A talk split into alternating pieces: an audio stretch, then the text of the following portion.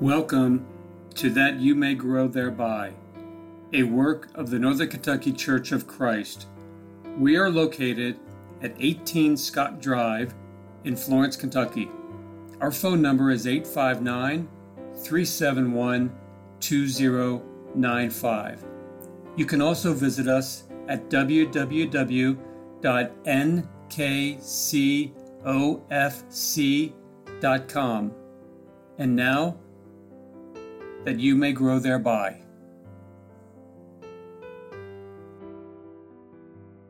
Thank you for listening to That You May Grow Thereby. My name is Greg Litmer. I am one of the elders at the Northern Kentucky Church of Christ, and I've entitled today's episode, Finally, Brethren, Farewell. It comes from 2 Corinthians chapter 13 and verse 11, which happens to be one of my favorite verses in all of the New Testament. As Paul was bringing this letter to a close, he wrote, Finally, brethren, farewell. Be perfect, be of good comfort, be of one mind. Live in peace, and the God of love and peace shall be with you. It has become my custom to use this particular verse every time I'm bringing a gospel meeting that I hold to a close. Second Corinthians is not an easy letter to read. It is very emotional filled with Paul's responses to numerous personal attacks that he had endured, as well as his response to several charges that had been leveled against him. Paul holds nothing back in this book. He meets the personal attacks head on and answers in often stern language the charges that have been made by some against him. Yet we also note in this book some of the great fundamental doctrines of Christianity we see in 2 Corinthians the glory of our Lord Jesus.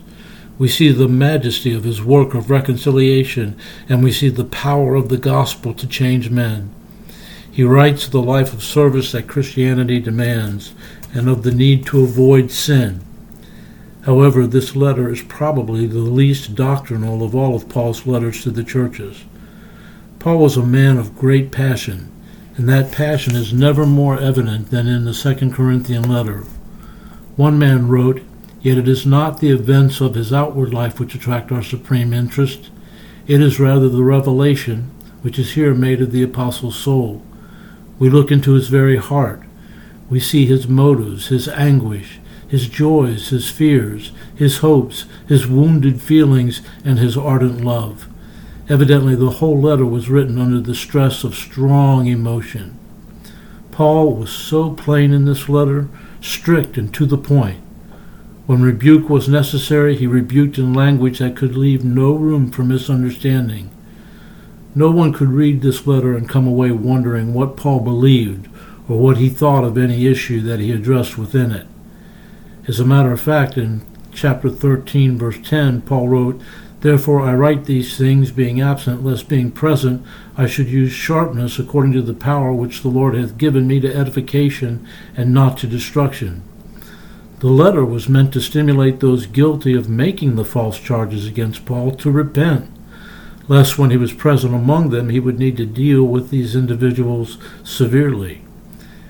Now, as forceful and as powerful as Paul was in this letter, as plain and severe as his rebukes were, did this indicate that Paul had anything but love in his heart for his brethren?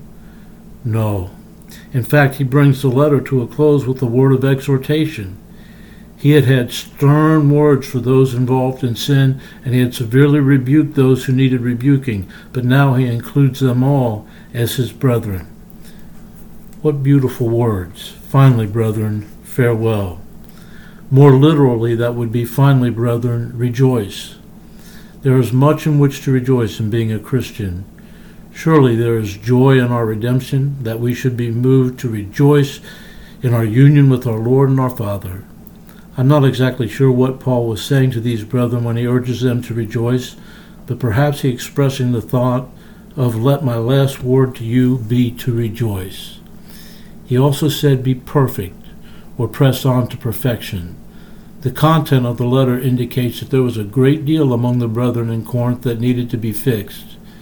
Many sins had been committed, and in many areas some had fallen so far short, and Paul had not hesitated to point those things out. Now he's saying, fix it. Be what you ought to be. Walk as the Lord would have you to walk. He also had exhorted them to be of good comfort. The same word can be translated as comfort or counsel. It is probable that Paul was saying that they were to give heed to the things that he had written unto them, obey his words, and know real comfort. Be of one mind. This takes me back to Paul's first letter to the Corinthians. In 1 Corinthians chapter 1 and verse 10, Paul had written, Now I beseech you, brethren, by the name of our Lord Jesus Christ, that you all speak the same thing, and that there be no divisions among you, but that you be perfectly joined together in the same mind and in the same judgment. That letter went on to address several of the issues that were causing problems and division among the Corinthian church. The word for divisions was the same word used to designate a tear in a piece of material, while the word for perfectly joined together came from a word meaning to mend fishing nets. Paul was exhorting the Corinthians to fix the divisions, to mend those things that were tearing them apart. He didn't mean ignore them or pretend that the problems didn't exist. He meant to fix them. When brethren do that, they will, as Paul said, live in peace. Unity. How blessed unity is. However, true unity is not agreeing to disagree. True unity is obtained when all accept the same standard and abide therein.